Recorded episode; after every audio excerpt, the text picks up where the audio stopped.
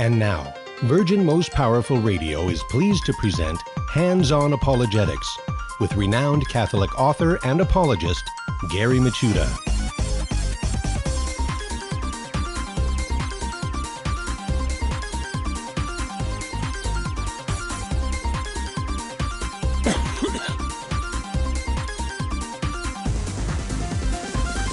Welcome everybody to Hands On Apologetics. You have entered into Virgin Most Powerful's Apologetics Dojo. It's great to be with you today. And uh, man, it's already Thursday, almost done with the week. And uh, you know what? When you're working out, you want to be strong throughout the whole uh, course of uh, weightlifting or whatever you're doing. You want to finish strong. So here we are in the final lap, so to speak, of this week in apologetics. And so we're going to finish strong because uh, on the other side of the break, we're going to have a good friend of the show and uh, one guy that I, I love because, uh, man, he really kicks the energy level up here in the dojo, and that's Keith Nester, Catholic convert and uh, also a devotee of the Rosary. And we're gonna we're going to talk about this. Now, I, I love the title he gave for uh, his topic today because, uh, man, talk about clickbait. It's called Three Things All Catholics Need to Know Right Now. Three things all Catholics need to know right now. What would those three things be? Well, you're going to have to listen. On the other side of the break, when Keith Nester comes on, and we're going to talk about uh, some uh, very important uh, aspects that every Catholic should know. So uh, I'll I'll leave it more as a mystery for people, and uh, you can find out as the program unveils. In the meantime, on this side of the break, we're going to do what we always do. We're going to sharpen our critical thinking skills and learn a little bit about the early church with our Finding the Fallacy and our Meet the Early Church Fathers segments. And today's Finding Fallacy is a very, very common fallacy that uh, if you're going to be defending the faith, you really need to know how to identify this fallacy and how to destroy it. And it is the straw man fallacy. Straw man fallacy. Also, we're going to meet an early church father. And uh, this is an interesting early church father. It is a church historian, not Eusebius, but another uh, one of the great early church historians, and that is Sozomen. Sozomen Scholasticos. And so we're going to learn a little bit, a little about this. Uh, uh, early historian, uh, historian in the church, and uh, all sorts of other great things as well.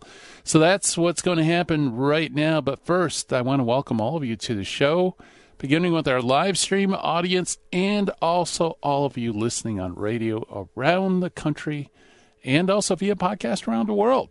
Welcome aboard. Hi, everybody. Uh, great to have you with us today. And uh, by the way, you know, I every show I point this out because uh, apologetics. It's being an apologist is often like being a um, pharmacist.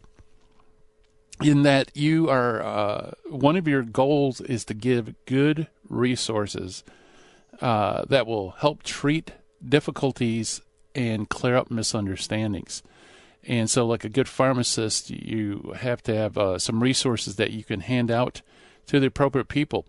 And so, every show, I always uh, point this out that you can use this show itself as uh, one of those things that you can help others. And that is uh, all you have to do is go to either the handy dandy phone app or the flagship website, which is virginmostpowerfulradio.org. And you can download the show, you can share the show. Maybe you're going to a meeting or something and you won't be able to listen to the whole of Keith Nester, maybe you'll only find one of the three things that every Catholic needs to know. Uh, and you want to find out what the other two are. Well, all you have to do is go to virginmostpowerfulradio.org, scroll down to Hands on Apologetics, or, you know, any of the other great programs that Virgin Most Powerful produces, and bam, you have the whole show right there at your fingertips previous shows you can listen to, you can download, you can share with others, and that is part of ministry. You know, uh, you don't have to know everything about the faith. Sometimes it's more important to know uh, re- or know where to get resources to help explain things about the faith. And uh, so I, I highlight this every program. I highlight the website, highlight the uh, phone app, because uh, it's part of ministry. It's part of being an apologist is to have great material in a storehouse of great material that you can share with people. So please do that. And by the way, while doing that, you also further the ministry and the outreach of Virgin Most Powerful Radio by telling people about us. So we truly appreciate it. Okay, also, I want to mention if you need to get a hold of me, you'd like to share something um, that uh, you're working on, or you're maybe talking to somebody, or maybe you know somebody who's doing a great job on social media defending the faith and you think they'd make a great guest, let me know. All you have to do is send me an email, questions at handsonapologetics.com, and uh, I appreciate it. By the way, if you're going to do that, if you're going to recommend somebody, please send a couple of links as well. And right before the show, in fact, uh, there was one such person that uh, I got in contact with, and we will probably have her on sometime in May. So uh, I, I love giving spotlight. I love giving a leg up to people who are starting ministry.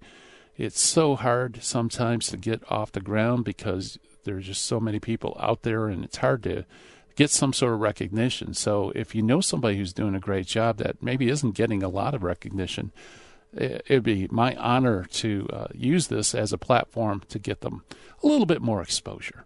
Because after all, uh, we're all members of the body of Christ. We're all on the same team, and uh, that's part of our mission to help each other.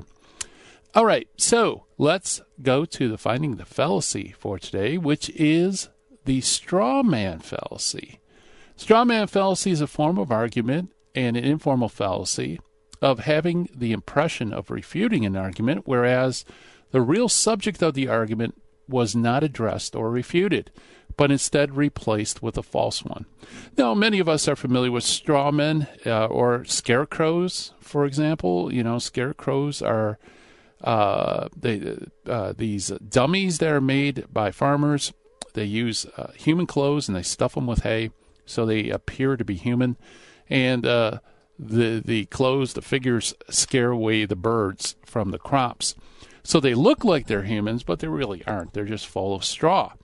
Hence the name straw man fallacy because it looks like another person's position when actually it's not. It's all fake. It just has the outward appearances of the position, but it's something quite different. Um, so th- when you engage in a straw man fallacy, what you do is you misrepresent your opponent's position or arguments, and instead you argue against something that sounds kind of like your opponent's position, but really isn't. And that that's what makes it so uh, deceptive. Many times, uh, you know, I, I watch all sorts of videos. Most of them are not Catholic videos. And when they try to quote unquote refute Catholicism, nine times out of ten, it's a straw man fallacy. They dress up a position that sounds kind of like what the Catholic Church teaches, but it isn't. And then they beat the tar out of it. And of course, in the comment sections, you have all these, uh, you know, hip hip hooray, great job, really destroyed it.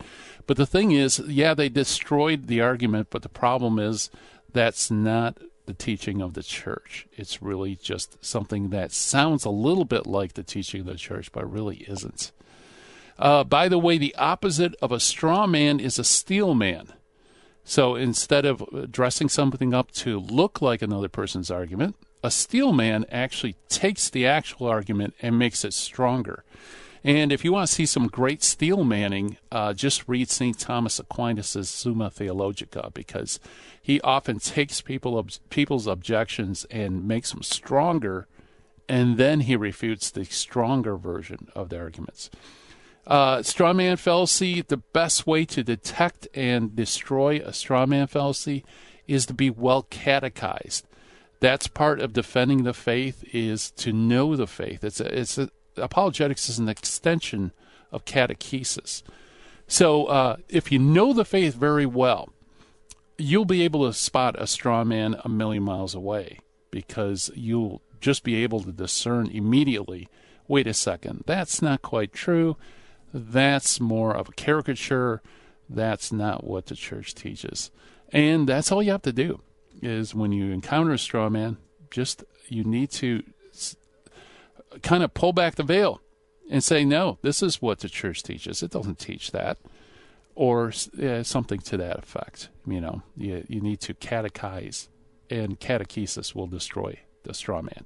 So that's our finding of the fallacy for today, the straw man fallacy. Let's meet our early church father for today, who is, if you want the full name, Solomon Hermas Sozomen Scholasticos, otherwise known as Sozomen or Sozomen the historian. Uh, was born in Bethlehem near Gaza in southern Palestine of a pious Christian family. Little enough is known of his life, surprise, surprise, because most early church fathers we don't have a lot of personal info, info about. Uh, after traveling to Italy, he settled in Constantinople, where, uh, like Socrates, he practiced law. Now, Socrates here is referring to another church historian, also known as Socrates. Uh, no date can be assigned for his birth, his death. Uh, all we can say was he was alive in 439 AD, and uh, chances are he probably just survived shortly afterwards. He did leave us a history of the church, which was written around 439, 450 AD. Uh, one of his two histories of the church. The first one covers a period from the ascension of our Lord to the fall of Licinius in 323 AD, but this did not survive the ages. Uh, what did survive was the second book, which covers the years 323 to 439 AD. And that is our early church father for today, Sozomen the historian. Coming up next, we're going to be chatting with Keith Nester about three things every Catholic should know right now. Now, back to Hands on Apologetics with Gary Michuta. If you'd like to join the conversation, call 888 526 2151. Here's Gary. And welcome back, everybody, to Hands on Apologetics. And we're going to talk about the fundamentals, you know, uh, things that Catholics need to know and should know, and to help us talk about that, we're going to have our good friend Keith Nester with us. Keith, by the way, is a former pastor and youth pastor for more than 20 years in full time ministry. Served under the United Methodist, Assemblies of God, and Evangelical Free Church uh, in various roles. In 2017, after a 20 year long discernment process, Keith resigned his full time ministerial position and joined the Catholic Church. He wrote a fantastic book called The Convert's Guide to Roman Catholicism, your first year in the church. And by the way, uh, since Easter has come up, and many of us many have, of us, uh, friends, friends that have, joined the church over Easter, this would make a fantastic gift for them as kind of like, uh, well, I guess a guide for their first year in the church. You can check out all his great stuff at downtoearthministries.org or his YouTube channel, which you just type in Keith Nester. You'll be able to find him right there. And Keith, Welcome back to Hands on Apologetics. My man, Gary, how are you? Uh, I am I am rocking and rolling here in Michigan. How are things in Iowa? We have a little sunshine today. It's been pretty rare here. I may even potentially hop on the motorcycle today for a little cruise around. Haven't done it at all yet this year. So nice. looking forward to getting back out on that. Yeah, yeah. Get uh, get some fresh air. And uh, who knows? Maybe uh, I think was it last year you cut a video while riding your motorcycle? I made a whole series of videos called you, will appreciate this called Moto Proprio, M O T O Proprio, as opposed to M O T U. Um, uh, riding a motorcycle, awesome. talking about the faith, talking about things, and a lot of people didn't really know what to make of those. They're like, Keith, we don't understand this. Why are you doing this? But you know, because I like to ride the motorcycle and I like to talk about Jesus, so I thought, hey, why not do both? That's right. That's right. Yeah. Yeah. You combine everything. Uh, yeah. Why not? Yeah. Anyway, uh, how are you? Absolutely. Oh, doing well. Um, like I said, you know, it's. I'm sure it's probably the same in Iowa, Michigan. It's like it was snowing earlier this week. Uh, this weekend's going to be in the 80s. So oh, it's, we're not getting that. Oh, okay. Yeah. Well, it's it's just wreaking havoc on you know uh, allergies and all sorts of oh. stuff like that. So, but anyway, it's all good. It's all good. Sure. Um, so, uh, you know, when you gave me this title, I I had to chuckle because it's it's such a great um, tease. Three things all Catholics need to know right now. Uh, boy, what an intriguing title. well, I I think it was more directed at three things new Catholics need to know right now. Ah. Uh, because we just had people joining the church. But I what I what I want to say is applicable to all Catholics, but especially new ones. And you know, the cradle Catholics will that are you know more seasoned in their faith are going to hear this and they're going to go, "Yep, that's true." But when you join the church, there's a variety of different reactions people can have. Some people join the church and they're like, "All right, I got through this crazy process called RCIA or whatever, and now I'm just done." So check that off the off the list of things I need to do. Other people are like, "Whoa, this is awesome! What am I stepping into?" So I, I because I do a lot of ministry with people who are coming into the church and are new converts are thinking about it. That seems to be like at the forefront of my mind, especially this time of year when I've received so many messages from people who have come into the church this, you know, Easter season, and now they're just like, okay, now what do we do? Right. Yeah. Yeah. Absolutely. That's why I, I love your book. Uh, Thank because you. it's it's. I think every R, RCIA program in the country ought to have every year order copies and just. It's on sale right now. By the way, it's on sale through Sunday. If they go to my website, not on Amazon. If you go to my website, okay, um, it's on sale. You can get bulk copies. You can get. Um, you know, package deal to give them to everybody in your in your church that came in. Um, so through Sunday. So if, if you're looking to buy a bunch of these books or even just one, you can you can do that. It'd be a good time. Yeah, yeah, and that's through Down to Earth Ministries. Is that down to down to Earth Ministry, as in one. So down the number two Earth Ministry.org is the website, and there's a link on there called the book. You just go in there, and there's a RC. The code you have to put in is RCIA 22. You put that code in at the end when you're checking out, you get a discount.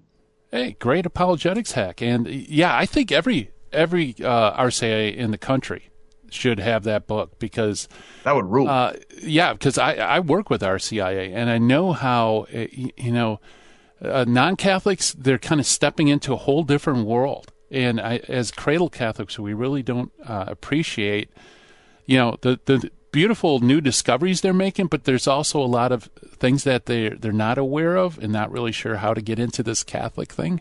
So your book's fantastic at kind of getting them acclimatized to well, you know, thanks, the, Gary. The I appreciate that. I appreciate yeah. that a lot. Oh, yeah. Let's no. you want to talk about a couple of these things? I got three of them I'd Absolutely. like to bring up and see where these go. So the, the first one is this. This is again three things new Catholics need to do right now, and I would say all Catholics too. First one is celebrate. You know, um, we we don't always do enough of that. I think, and and when when we see God doing something amazing, we, we need to celebrate. It's part of our faith. I, I think a lot about the second joyful mystery, the visitation. And I look at that as a party, to be honest with you, mm-hmm. where Mary and Elizabeth come together, and Elizabeth exclaims with joy, Who am I that the mother of my Lord should come to me? This is a beautiful thing. And I think that John the Baptist leaps in her womb. This is a celebration at this this meeting together with the Blessed Mother and this little party that they have there, a worship party. It's it's awesome, and I think as people who are coming into the church have walked through so much to get there. I mean, becoming Catholic is not like becoming virtually anything else. You don't mm-hmm. you don't just show up one day, drink a cup of coffee with the pastor, and eat a donut in his office, and and uh, you know sign a piece of paper, and you're in the church. You have to go through a lot, and many converts talk to me about the struggles that they've that they have endured both within like the programmatic part of it, all of the classes they need to take, RCIA, to things that they have to do in their marriage, to relationships that are affected, to sacrifices that they're made. And many people, Gary, bail on the process when it gets really hard. But the ones that persevere and stick with it and want it so badly that they'll sacrifice anything to get it. And when they finally arrive, now is the time to celebrate.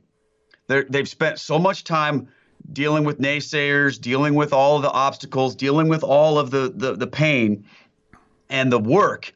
And there's a time and a place for that. But but when you come into the church, I think that there needs to be an incredible time of celebration. I was talking to a friend of mine who who has been through that, and he told me he said after after the the Saturday vigil, they had a reception for us downstairs and people were so excited that we were coming into the church and i love hearing that i love when when people in churches celebrate when when new folks are coming in. So I think that's that's number one. You know, yeah. we have to we have to take those victories, don't we, Gary? Absolutely. Yeah, in RCIA, we, uh, we have a retreat right before Easter, and uh, we have a roundtable discussion about your journey, you know, kind of reflecting mm-hmm. on the journey. And it's amazing how candidates and catechumen, uh, the spiritual warfare they go through, you know, mm-hmm. things that we aren't even aware of, that just getting up every Sunday to go to RCIA is a battle. So you're absolutely right. I mean, w- once you've uh, come into the church, it is a time for joy and celebration.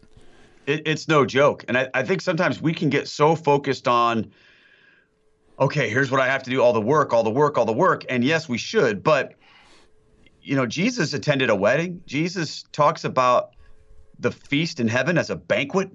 You know, there's a lot of imagery of that. The prodigal son, Luke chapter 15. There's, you know, Revelation. There's all the wedding supper of the Lamb. I mean, there's all of these things that invoke celebration. And you have a lot of battles to fight if you want to join the Catholic Church from with from outside and inside. And sometimes you just have to to give yourself permission to be joyful. And I think that we as people who are part of the Catholic Church, we need to make a big deal out of that for converts. We need to welcome them in and be so excited. One of my one of my one of my friends I was telling you about said he said all week long after I came in, people were calling me and texting me, telling me, welcome home, congratulations. They were sending me gifts, they were sending me cards. He goes, I, I never expected anything to be like, to, any kind of reaction like this.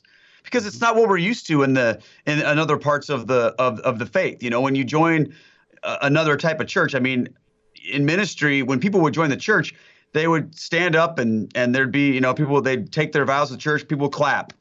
And then that was it you know, you didn't really talk about it ever again. And for some people, that was the end. And I think that when we talk about Catholicism and joining the Catholic Church, that time to celebrate is huge. You'll you'll have your time to deal with all the other stuff, all the negativity, all of the arguments, all of the, like I said, the naysayers.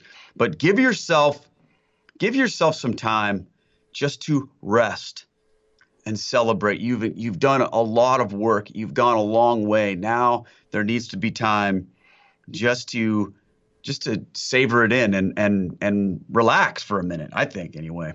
Oh yeah, absolutely. And and as you know, I mean that is such an important part of your life, your life journey.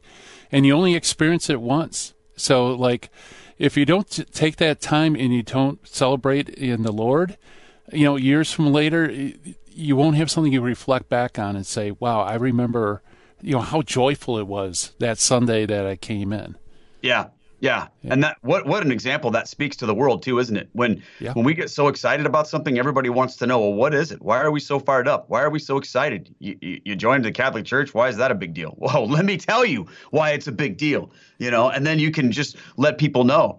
Um, so be filled with joy and celebrate. So that's number one. Mm-hmm. Yep.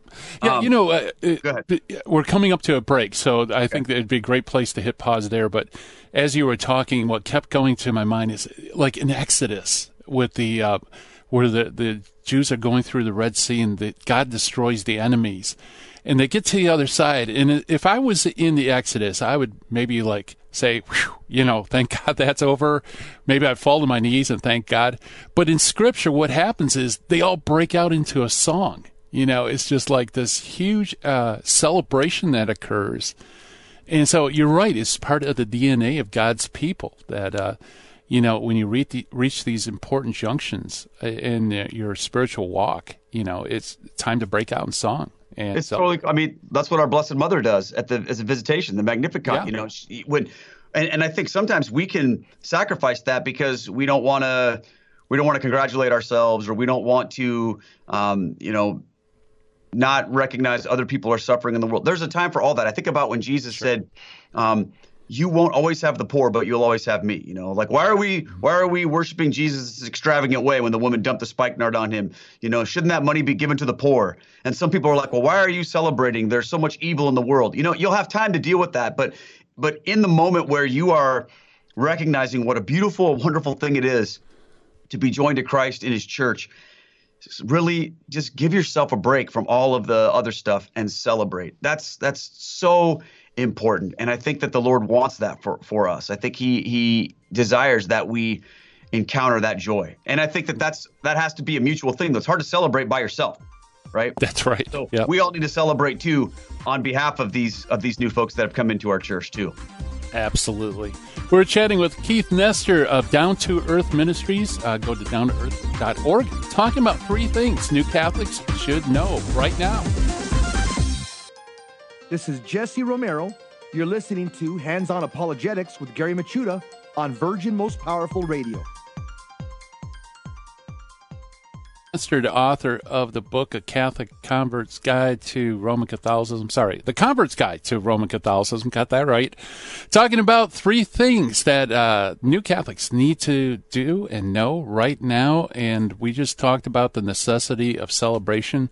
And of course, you know, Easter Vigil, we're primed for celebration because we've gone through Lent, you know, the fasting, the covering of the icons, uh, you know, the Christ's real presence being removed from the, the church, and then all of a sudden Easter Sunday comes. And it's just, it is a joyful uh, season, and especially it's great to share that joy with those who just came into the church. Amen. Amen. Celebrate. Celebrate. Uh, okay, so you want to know what number two is, Gary? Yeah, I'm absolutely. Dying to know. Okay, so number two is this: set realistic goals for what it's going to look like for you to be a new Catholic, especially in your first year. Okay. Set realistic goals. Now, now, setting goals in the first place may seem a little bit like, what are you talking about? Set a goal. Why do I need to set a goal? Wasn't this the goal to become Catholic? Yes, that is the goal. But now, I mean, you didn't just become Catholic, hopefully, and thought, well, you're done. You know, now what's it going to look like for you to function as a Catholic, to to be in the church as an active member and growing in your faith? And a lot of people that come in that are fired up, you know, and and let me just preface this. I'm not talking about you know, I know I know there are people that just join the Catholic Church because they're trying to make somebody else happy. They don't really care about it. They're getting married or they're trying to please. I, I understand all that. Hmm. You know, I'm talking about people who have joined because they really want to be part of the church and they're planning on not just uh, disappearing. And we'll talk about that one uh, later, but but setting realistic goals for what it's going to be like.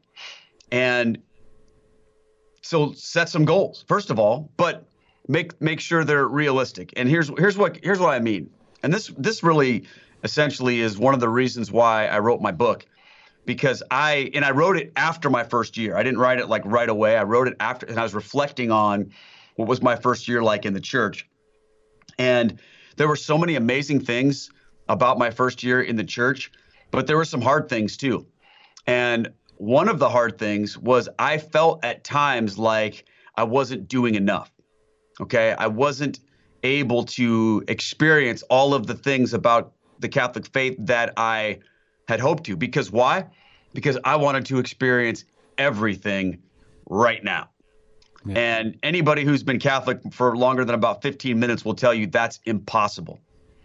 Because there's so many things, Gary, that are that are a part of our faith that are awesome and we you can't do all of them at the same time immediately.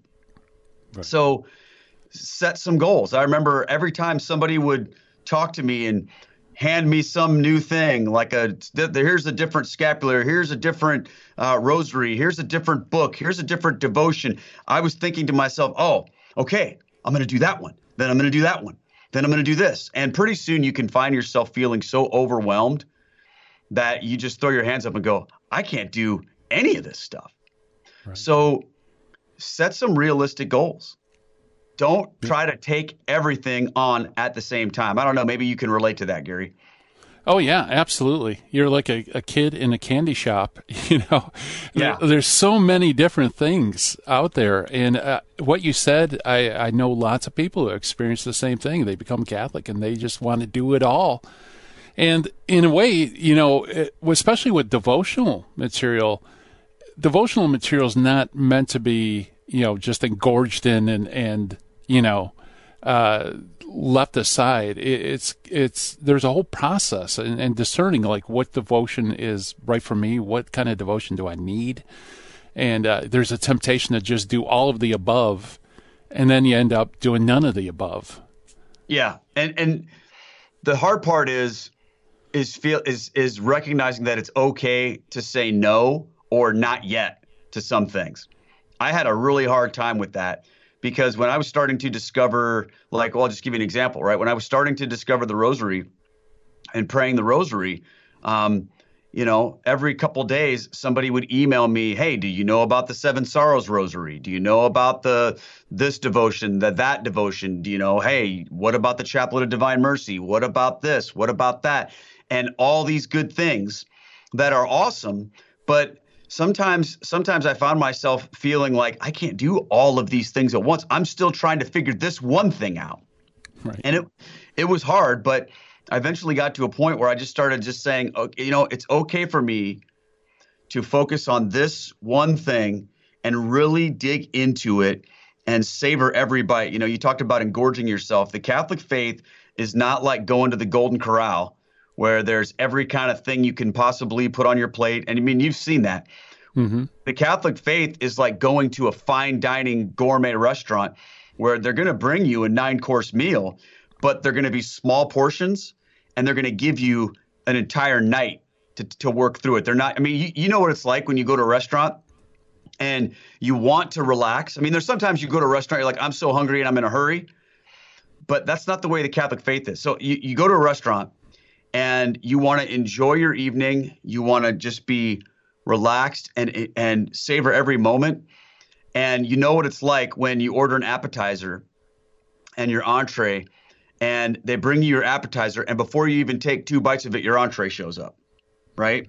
right now some people are like sweet but if we're not in a hurry you you always kind of go oh man they should have waited you know or what's even worse is when they bring you the entree first then the appetizer comes out later right. you know and that's that's just like what but you know what i'm talking about like in catholicism yeah. you want to savor every little thing piece by piece so you can really taste and see and and experience it.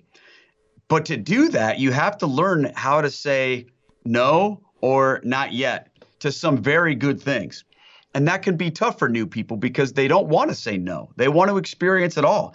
They want to to get the full the full deal. And you have to remember, you've got your whole life into eternity to explore this treasure chest of Catholicism, but make make the most of what you have in front of you and set realistic goals. So, um, you know, what may be a realistic goal, and that, you know, of course, that's relative to who you are. But maybe a realistic goal is I'm going to start praying the rosary every day. And that might be all you can do for the first year. You know, of course, I'm talking in addition to, you know, weekly mass and and you know sacramental things like going to reconciliation and that type of stuff. I'm not saying that. Well, it's a, you know, I'm setting a realistic goal of going to church once a month. No, no, no, no, no. I'm talking about beyond the things that we are required to do.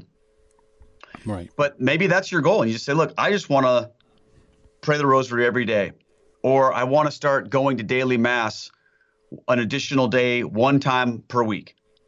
You know, don't bite everything off at, at the very beginning and then set yourself up for failure because we all know this. This is true of so many things in life, Gary.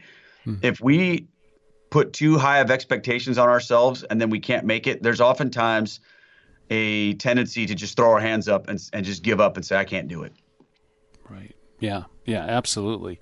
So uh, you have to, um, um, you know, think of the faith as a long distance run, not a sprint. You know, absolutely.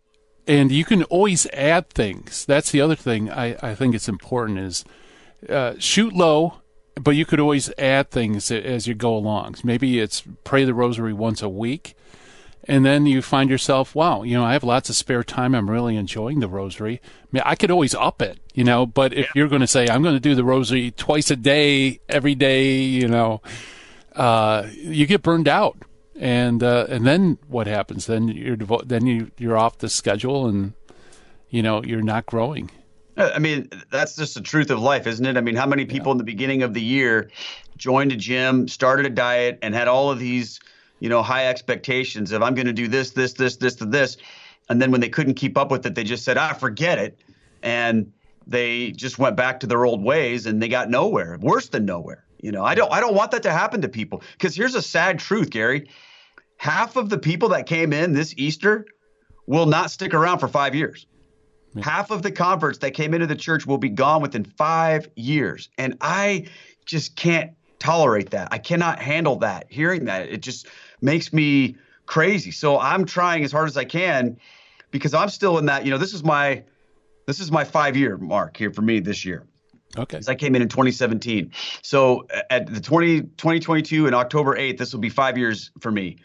And I can't imagine uh, not being Catholic, but it breaks my heart to think of other people that came in when I came in or, or even later that have already bailed on it. And I, I just want to do whatever I can to help people avoid that. And not just, uh, not just like, oh, I made it, I didn't quit, but to really be thriving and growing in your faith. Right. So I think part of it is is learning. Okay, you don't have to do it all at once, especially in the beginning. But what you do have to do is is savor everything that you are doing. Make it more meaningful. You know, less is more sometimes. Yeah. Absolutely. Yeah, and that's in addition to you know uh, the things that you should be doing, like weekly mass and, and so on and so forth, uh, frequent confession, yeah. Um, yeah, you know, even that, you know, it's interesting, Keith. I know some people who came from like Baptist tradition where church attendance really wasn't emphasized. And so uh, one of the struggles they have becoming Catholic is, you know, at least every Sunday go to mass. So if you're in that category, that definitely should be on your to-do list, you know, to just get acclimatized to weekly mass. For some people that's huge because uh, you're 100% right and I think it was I can't remember which denomination. I feel like it was this the Assemblies of God that had to, and probably some others too. They had to adjust their own internal metric of what they referred to as an active member in their church because active like when they would say how many people are part of your church how many members do you have well how many how many attenders and how many active members they had to adjust that from it used to be an active member was three times a month now they say active members are one time a month. I mean, can you imagine? Like in Catholicism, that's yeah. that's not what we mean by active member. One time a month. That's you know, yeah. Without grave reason or without good reason, that's mortal sin. I mean, that's we're, we're so completely far the other way. So that just that culture of of this is what we do as Catholics. We worship the Lord every Lord's Day. That in and of itself, for a lot of people, is going to be a lot to bite off. So maybe that's where you start. Like I said, it depends on where you are naturally. Um, but at, at the very least, make sure you're doing the things that are required by the church. Absolutely. Absolutely. We're chatting with Keith Nester, talking about uh, three things that new Catholics need to know and do right now. More to come right after the break. You're listening to Hands On Apologetics.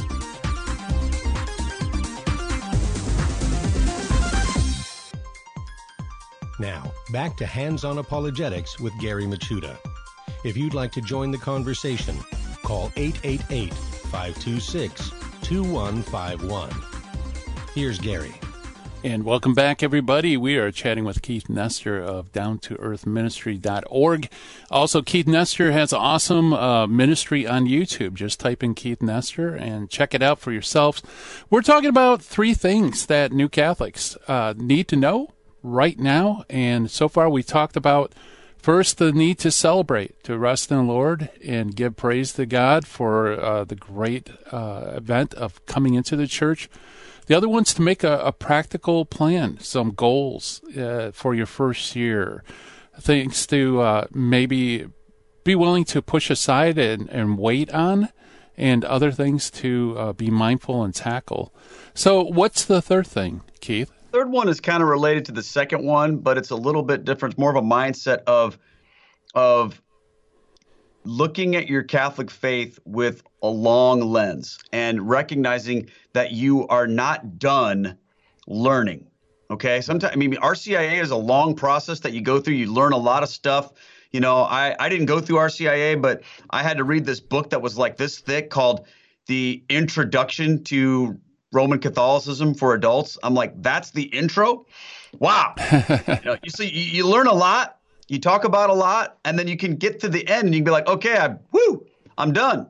Right? Recognize this. You are just beginning. You're just beginning. I mean, we've all heard that old joke that how do you get rid of, of bats in the attic of a church? You uh, baptize them and confirm them and make them members, and then yep. they will disappear forever. And you know, I remember as uh, when I worked in Protestant ministry, we used to do confirmation in when the kids were in eighth grade. And it was a pretty it was a pretty rigorous process. They had to go to a, a week long summer camp with us. They had to go through weekly classes. They had to do a lot of stuff. It was a big deal to be confirmed. It was a big commitment. And then we would have this big this big service on Sunday. The kids would come forward with their parents. We'd lay hands on them. We'd pray for them. We'd welcome them into the church as adult members. And it was like, all right, you've arrived. And I also refer to confirmation as the last day we ever see you again, you know, because 90% of them would would they just vanish and their families would vanish. And it was almost like they they viewed that time as okay, this is what we have to do to call ourselves good Methodists or good Christians or whatever. But once I've once I'm a once I'm a member, then I'm a member. So whether I'm in the church, whether I worship the ch- at the church or, or, not, it doesn't really matter. I'm I'm still a member, right? And that's the goal here. Mm-hmm. And I, I, we we just can't have that mentality in the Catholic Church. We can't feel like this is the end. We have to remember this is the beginning. So I guess if I would synthesize that down to the the last thing new Catholics need to know is this: you are just getting started. You you aren't done. You aren't done. You've just begun. You haven't you haven't reached the finish line. You've reached the start. Okay, everything that you've done up to this point has been just waiting to get to the starting line. Now you begin the journey uh, of of being a Catholic, and that might seem hard to believe because you've done so much just to get there. But now is when it begins. So have that mindset of I'm always going to be growing. I'm always going to be learning. I'm always going to be moving forward, and I'm always going to be challenged and so it's it's a it's a mindset thing and that's where those goals come in for the for the the second truth how do you get through that how do you how do you move through it without feeling like i'm over and done with so i guess if if the if the thing that i was dealing with in the truth number two was for the person who was going to take on too much i think for this third truth i'm talking to the person who's going to try to do too little hmm. okay who feels like I'm done. I don't need to do anything. Because there's certain types of people, Gary. Some of us are more prone to take on too much, and some of us are more prone to take on too little. And there's we all have to we all have to walk the same road in that. We all have to be people who are um, moving into this thing with the best mindset that we can. So yeah. recognize that you're not done you're just getting started. And that's a, that's a great thing that cradle Catholics know. Like they're, they're always like, huh, yeah, I'm still learning things every day.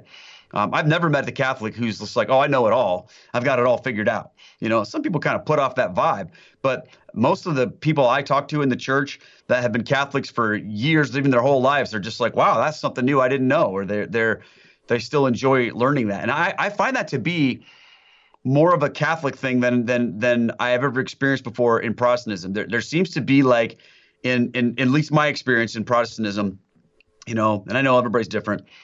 There, there seems to be this real push for knowledge initially in your salvation and in your faith. And then you kind of hit this point where you feel like you know everything. And then your whole existence now is revolving around telling other people the stuff that you already know. Hmm. But you don't have this mindset of, wow, I'm still learning and growing like a child. But in Catholicism, it's totally different. You know, if you look at the lives of the saints, if you look at our heroes in the faith, these weren't people who acted like they knew everything. They were people who were humble. They were people who recognized the the, the grandeur and, and and glory of God and how small they are in comparison, and how much there is to always learn and grow and experience. And that's one of the beautiful things about being Catholic. Yeah, yeah, absolutely. Yeah, uh, to use an analogy, uh, you've done so much traveling uh, you appreciate like uh, the vacation movies and stuff where, you know, look, kids, the Grand Canyon, then everybody's back in the car, or look, there's the ocean, and then everybody's back in the car, and that's kind of like RCIA, you know, as a, a person who, who gives instruction and so on RCIA. You know, we give these little think, glimpses of the faith. You know, it's like here's the Grand Canyon, here's the Pacific Ocean, whatever. But you know, that's just glimpses. You could spend your whole life at the that Grand Canyon before you truly appreciate all its beauty, you know? Yeah. And so, you should. Yeah, exactly. Otherwise, it, it's kind of superficial and artificial. And so I, I, think that third point is right on the nose that, you know, uh, be prepared because this is going to be a lifelong journey where you're just going to get deeper and deeper you know, head over heels in love with Christ and His wisdom.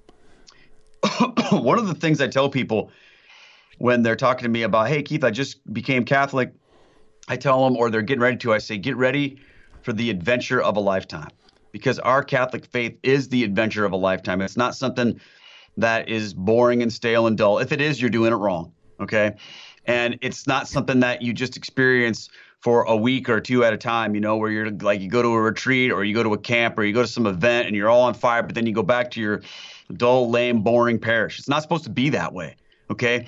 The the the journey that the church takes us on in the liturgy, in the readings, in the mass, it is a journey that it never stops. And we must immerse ourselves in that journey, in that drama, in that adventure. And when we do, God has an incredible ministry for us, an incredible plan for us. And that's what that's why it is an adventure. It's it's it's an incredible uh, thing to be a part of. So you can't ever have this mindset of, "Yep, did that, done that. Um, I'm I'm Catholic. You know, now I just kind of go back to the rest of my boring life the same way it was, and this is where I go to church now instead of other place." Yeah. It, it, like I said, if you're doing it that way, you're doing it wrong and and you haven't arrived just because you have now come into the church officially you've only just begun and that's a huge thing that new catholics need to know and i find that it's a thing that cradle catholics already know because you know like i said so many people i've talked to even in their their old age some of them are still telling me man i'm learning new things every day and that that's just a beautiful thing yeah yeah, and you know, it, it, as long as you're curious and you keep uh, digging and learning, uh, you'll run into some big surprises. And I know in your own life, like oh. you, the big surprise of the Rosary. You know that that was like life changing for you. It, has been incredible. I mean, we've been praying the Rosary live on on YouTube every day for well over two years now, every single day. So that means when I travel, we're praying the Rosary someplace. If I'm at a cabin in the mountains. I'm praying the rosary. If I'm in a city, if I'm, you know, whatever I'm doing, I'm stopping to pray the rosary live on YouTube every day at five o'clock central, you know, and that's just, that happened to me within the first three years of my becoming Catholic. And I, so like, what, what's next? You know like i wonder like what does god have for me in the next five years what what is it that he's going to do in my life i mean one thing that's that uh is going to be super cool is you know, I'm going to be leading a pilgrimage to uh, to um, Mexico City to go see the Tilma in January, oh, and awesome. that's like been on my bucket list to go, and I'm going to get to be a part of a group that's that's that's going, and and I'll be actually like leading the Rosary from down there. It's going to be incredible.